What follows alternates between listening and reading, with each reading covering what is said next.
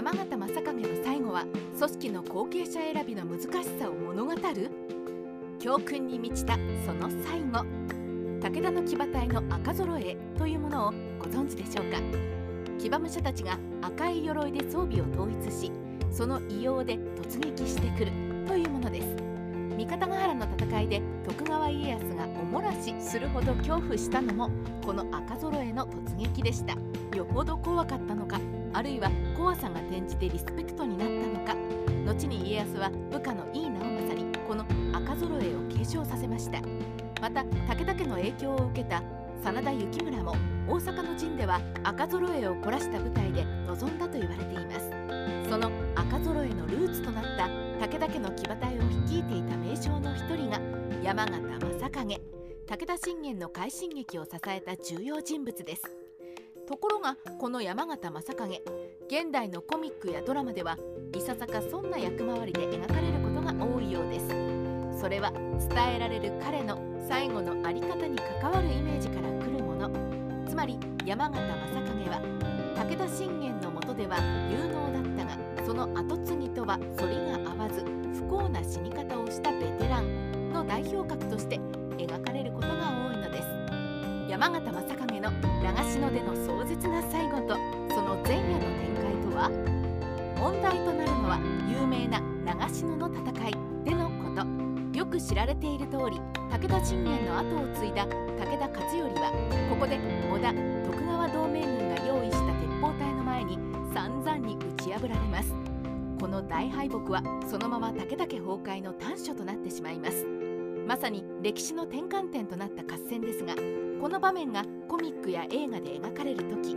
しばしば武田勝頼の脇に頑固そうな老将がいて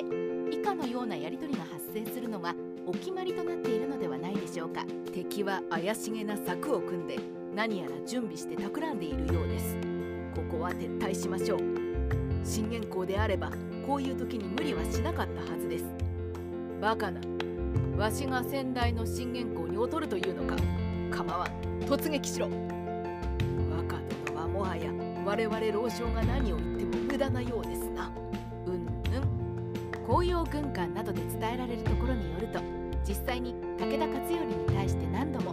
無理はせず撤退すべきであると残言し続けていた武将がまさに山形正景だったそうです。つまりコミックやドラマで長篠の戦いが描かれる時にお決まりとして登場する。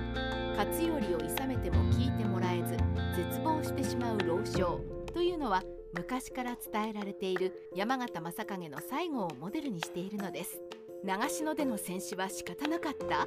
あるいは何が何でも生き延びるべきだった？この山形正景勝頼に進言を全く聞いてもらえずそのことでどんどん武田軍の雰囲気を悪くしてしまいました。そして武田軍が敗退した混乱の中あっけなく戦死してしまったとされています。この戦死は紛れもない史実のようで織田徳川方も長篠の勝利はたくさんの敵兵を討ち取ったことよりも山形正景一人を討ち取れたことが大きい成果だと大喜びしていたそうです。悲しく切ない最後ですが深く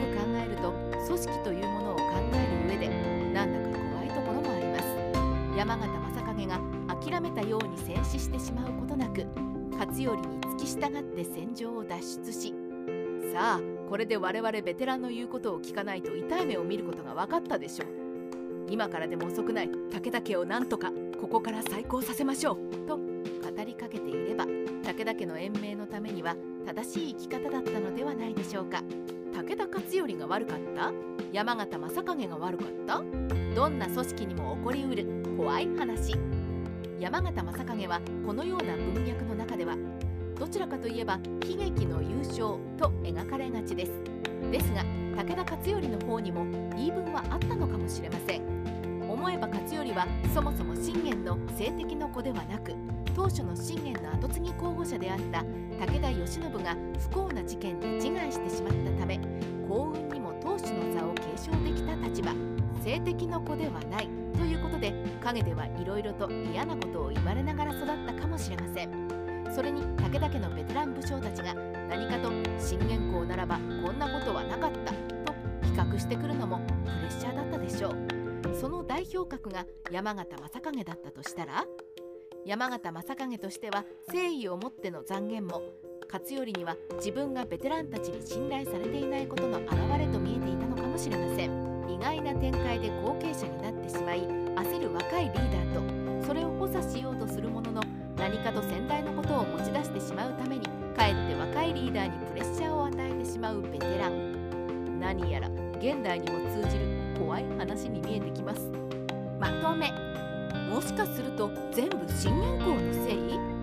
ですが全ての展開をまとめるともしかすると山形正景と武田勝頼の不幸な関係もそして山形正景の無残な戦死も全ての原因をたどれば先代の武田信玄があまりにも偉大すぎたからとも言えるのではないでしょうか。戦国時代ライター八代の独り言。人は城という名言で知られる通り家臣団との結束を何よりもの強みとしていた武田信玄。その手腕があまりにも強烈だったために後継者の勝頼が何かと物足りなく見え全てがうまくいかない組織に出してしまい武田家滅亡の原因となってしまったとしたらそう考えると偉大すぎる領主というのも何とも怖いものです。ともあれ武田信玄としてはそんなことを言われたってじゃあ俺はどうすればよかったのさと困ってしまう話かもしれませんが。